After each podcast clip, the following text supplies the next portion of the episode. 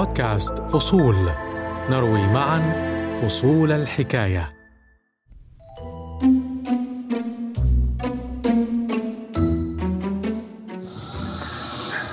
هلو لك روبوت ستار شيب اجا لمين عم يودي الأكل؟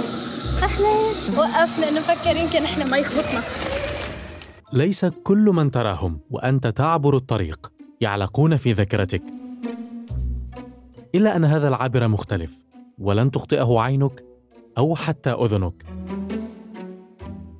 هذا العابر صغير الحجم هو روبوت شركة Starship هيئته الخارجية تشبه ثلاجة صغيرة لها ست عجلات لا يزيد طوله عن ركبة الشخص البالغ وتستطيع احتضانه بكلتا ذراعيك واضوية حتى من قدام هلا شغالين بس أكيد بالليل بيساعدوا مشان يشوفوا الطريق. جامعة جورج ميسون هي موطن السيد روبوت. هنا في العاصمة الأمريكية واشنطن. أما وظيفته فهي إيصال الطعام في نطاق حرم الجامعة وما حولها. بأقل من دولارين وفي بضع دقائق يوصل لك الطعام. روبوت خفيف الظل. هلا الروبوت عم يفتح. Here's your delivery. ومهذب. Thank you. إلا أن لكل ذلك وجها آخر. فشخص أو عدة أشخاص خسروا وظائفهم. لصالح السيد روبوت.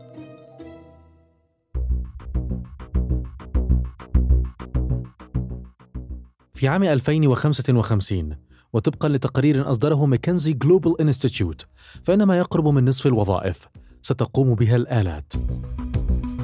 في هذا البودكاست الأتمتة استبدال الروبوتات بالإنسان الثورة الصناعية الرابعة. لماذا سيكون صعبا على البشر التكيف هذه المرة؟ المشكلة أو التحدي ليس في التغيير الذي يحدثه الميكنة أو التطور في الذكاء الصناعي وخلافه. ولكن المشكلة في في معدل التغيير ده أو سرعة التغيير هل تعود حركة لادزم من أرشيف القرن التاسع عشر إلى الحياة من جديد؟ ما قصة الانفصال العظيم ومطاردة لوس أنجلوس؟ وهل العالم العربي بمعزل عن تأثير الروبوتات والثورة الصناعية الرابعة؟ أنا محمود الشعراوي وهذه حلقة جديدة من بودكاست فصول انت بتعرف ان هذا uh, like a logo for Mason Yeah. okay good. بعد عام كامل من الدراسة في المنزل تزور سمية ظهير الدين الطالبة في جامعة جورج ميسون. حرم الجامعة للمرة الأولى. Alright I should we go to the statue? سمية اختارت يوما معتدل الطقس. إلا أنه لم يخلو من الرياح، الأمطار وأصوات حشرات سكيدز التي خرجت من مكامنها للمرة الأولى منذ 17 عاما بعد بعد المطر بحس إنه عن جد الدنيا غسلت في الطريق إلى جدارية عليها توقيعات الطلاب الجدد صادفت سمية ما أثار دهشتها وإعجابها في آن واحد. هلو لك آه روبوت Starship اجا لمين عم يودي اهلين روبوت Starship بلونه الأبيض وعجلاته الست وحركاته الطريفة. أنا أوقات دائما بفكر إنه هذول كيف operate بس يعني they charge وال battery تبعهم انه يعني يبدو أن الروبوتات لم تعد تغزو المصانع فقط ولكنها انتقلت إلى غزو الشوارع أيضا. بعد فترة من المشي ليست بقليلة أخيرا ها هي الجدارية. okay آه هو هون مثلا هي شايف؟ مكتوب hashtag welcome to Mason ف بيبعتوا لك form تقدر توقع فيه بعدين هن بيحطوا توقيعك عليها. عشان يعني إنه أنت هلأ part of Mason سمية تدرس game design تصميم الألعاب ولها أسبابها في ذلك.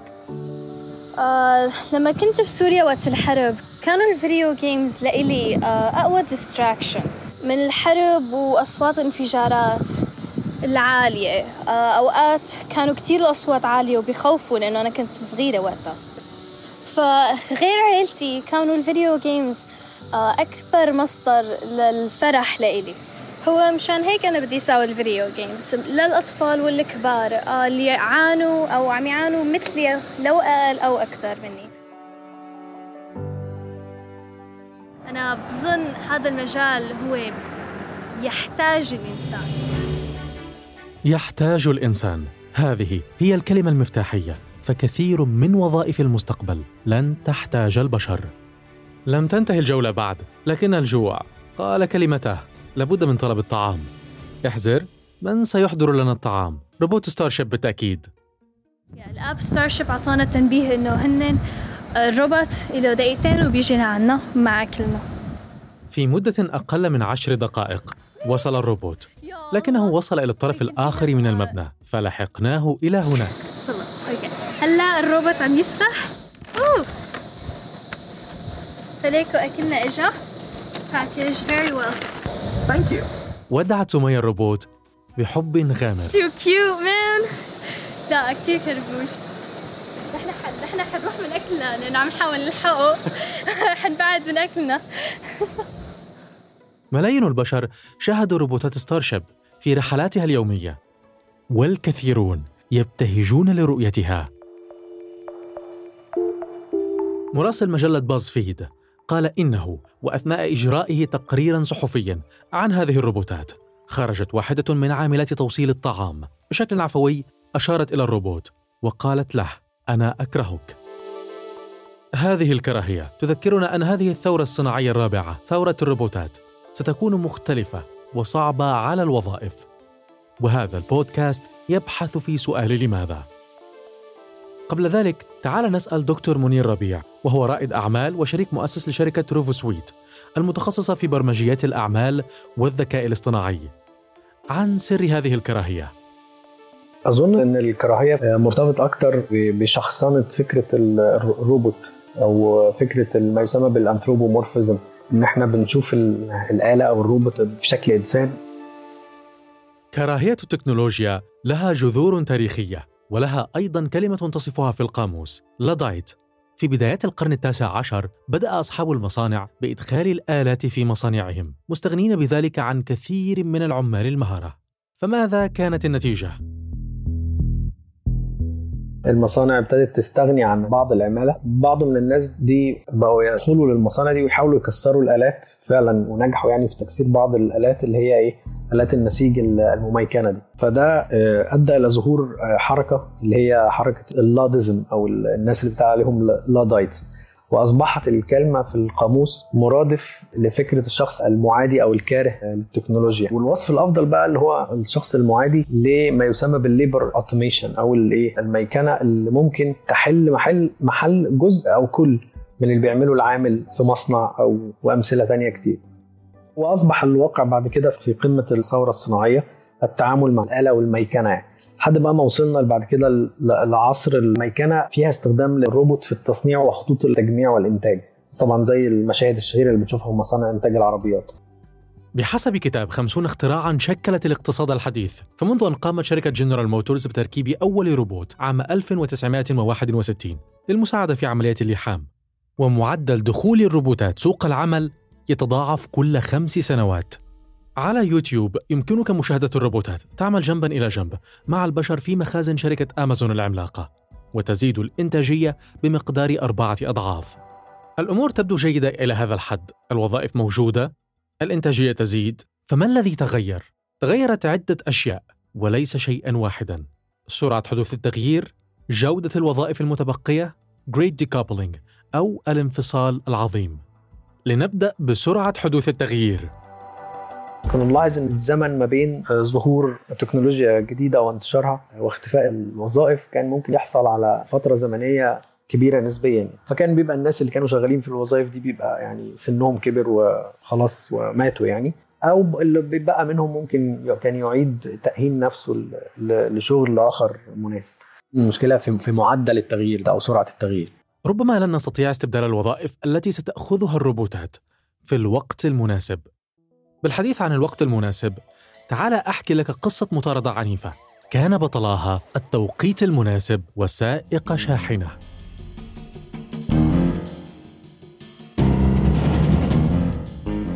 في مدينة لوس أنجلوس مطلوب في جريمة قتل يقود سيارته بسرعة 150 كيلومترا في الساعة. يعرض حياة من هم على الأرصفة ومن يقودون سياراتهم للخطر على السواء يراقب المشهد من بعيد. سائق شاحنة مصري الأصل. اسمه أحمد شعبان. كنت سايق العربية بتاعتي كان عندي شغل. كنت واقف فهو عدى من قدامي بسرعة ووراه عربيات بوليس سرب كده. فبعد كده كملت طريقي عادي وقفت تاني بعدها ب 10 دقائق كده لقيته جاي من ورا شوية وعربيات البوليس تقفل عليه ومش عارفين يوقفوه. فطلع في الشارع عندي فأنا طلعت قدام سنة كده. فلما شافني داخل عليه داس بنزين جامد عشان يعدي يعني من قدامي فأنا رحت قافل عليه بقى ما سبتوش يعدي. في الوقت المناسب قرر أحمد الاندفاع بالشاحنة والاصطدام بسيارة المشتبه به. أنا كنت خايف بس يموت طفل أو يخبط في عربية فيها حد يموته يعني كانت سرعته عالية جدا الصحافة الأمريكية والعربية اعتبرت أحمد بطلا وثمنت بشكل كبير شجاعته وقدرته على اتخاذ القرار المناسب ابن الإسكندرية البار الفضل المصري أحمد شعبان A lot of people don't want to get involved, Ahmad. You did it instinctively. Um, you knew it was dangerous. You did it anyway. That defines heroism and courage. And thank you for what you السؤال هنا ماذا لو كان يقود هذه الشاحنة؟ الذكاء الاصطناعي؟ مهنة قيادة الشاحنات واحدة من الوظائف المهددة بشكل كبير. يتوقع أن يفقد ثلاثة أرباع من يعملون في هذه المهنة. وظائفهم لصالح السيارات ذاتية القيادة في سنوات قليلة. سيكون ذلك صعبا على البعض. خصوصا إذا كانت لديهم ارتباطات تتجاوز فكرة العمل فقط من أجل كسب لقمة العيش. عربيتي حبيبتي آه لا عربيتي دي أقول لك تعبت فيها جدا أنا جبتها و... أنا مسمي العربية على اسم والدتي الله يرحمها. اسم والدتي مكتوب على ال- على العربية ورقم العربية تاريخ ميلاد أمي فعربية غالية عندي جدا جدا. الوظائف المهددة ليست فقط هي تلك التي في المصانع أو على الطرقات. التخوف من تأثير تكنولوجيا زي الذكاء الصناعي مش بس في حاجات زي التصنيع والقيادة الذاتية للعربيات والشاحنات ولكن برضو الموضوع بيتعدى معظم المجالات. لو الشغل اللي انت بتعمله أو جزء من الشغل وظيفة أو شغلة مكررة وبالتالي يمكن ميكنتها أو يمكن استبدالها ممكن نقول بذكاء صناعي أو بحاجة آه، روبوتك وده يشمل وظائف في مجالات زي القانون ليجل تك وطبعا في المجال الطبي. مرة أخرى المشكلة ليست في التغيير ولكن في سرعة حدوثه. لنعد إلى كتاب خمسون اختراعا شكلت الاقتصاد الحديث فهو يشير إلى متغير آخر. جودة الوظائف المتاحة. سابقا التكنولوجيا ساعدتنا على أن نحتفظ بوظائف أفضل ونترك الوظائف الصعبة للآلات. لكن مع هذه الثورة الجديدة الوظائف المتبقية للبشر ربما تكون أسوأ. يشير الكتاب إلى العمل الكرتوني الشهير في الستينات The Jetsons. The Jetsons تنبأ بروبوت تدعى روزي تقوم بالأعمال المنزلية. Rosie! Sir. Here I am, sir. Yes, sir. أين روزي الآن؟ لازلنا بعيدين عن رؤيتها حقيقة في بيوتنا مارتن فورد مؤلف كتاب نهضة الروبوتات يشير إلى حقيقة أن الروبوتات تستطيع قيادة الطائرات، لعب الشطرنج، لكنها إلى الآن لا تستطيع تنظيف المراحيض. فهل تشوه الروبوتات حياتنا؟ ذكرت لك قبل قليل Great Decoupling الانفصال العظيم وهو مفهوم يبدو صعبا قليلا. دكتور منير ربيع لديه شرح قد يساعدنا على الفهم.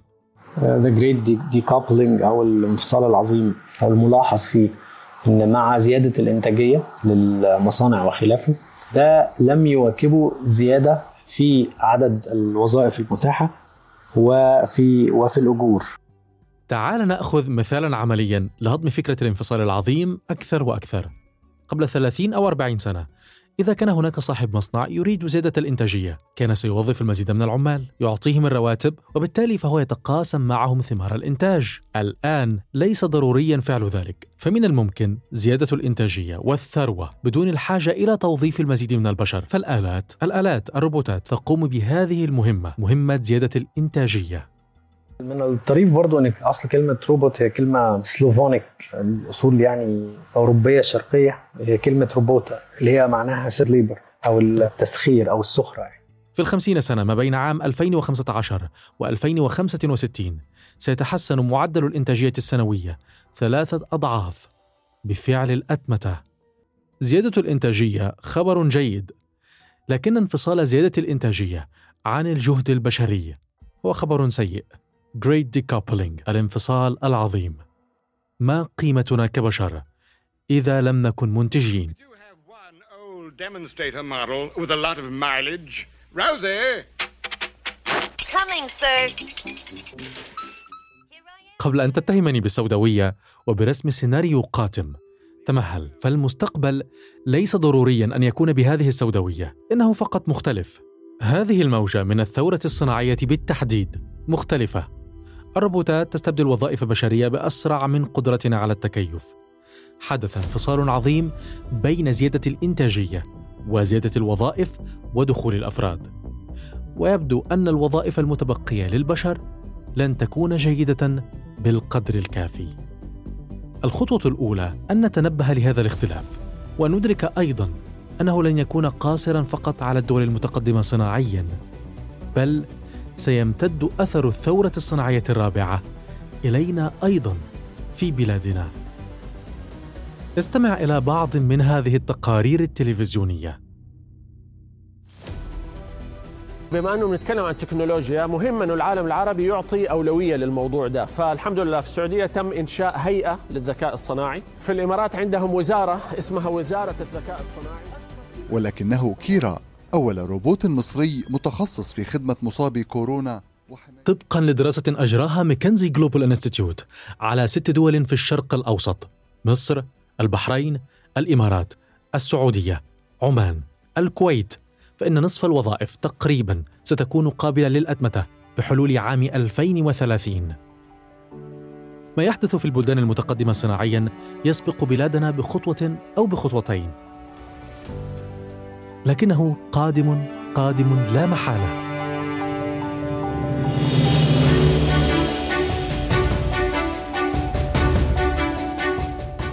تقرير ماكنزي يقول بالفعل إن الدول العربية سيفقد عمالها وظائف للروبوتات لكنه أيضا يقول إن هذه الدول مرشحة للتمتع بالنمو الاقتصادي وزيادة الإنتاجية إذا تم تبني الذكاء الاصطناعي والأتمتة وكانت قوى العمل مؤهلة بالمهارات المناسبة.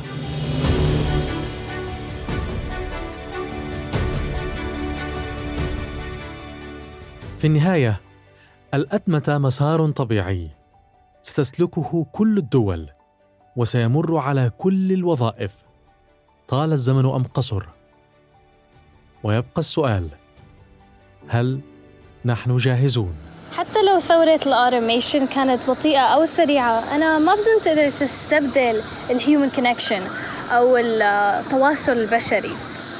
ولا بتمنى إنه العالم يصير one sided لأنه آه العالم والناس ما حد تكون سعيدة بسبب هالشيء وأنا بتمنى إنه الأوتوميشن حيصير شغلة آه تقربنا من بعض بدل ما تبعدنا.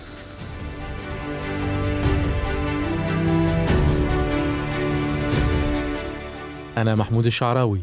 دمت في صحة وعافية. بودكاست فصول. يأتيكم من شبكة الشرق الأوسط للإرسال. اشتركوا على Apple Podcast Google Podcast و SoundCloud لتصلكم الحلقات صباح كل اثنين.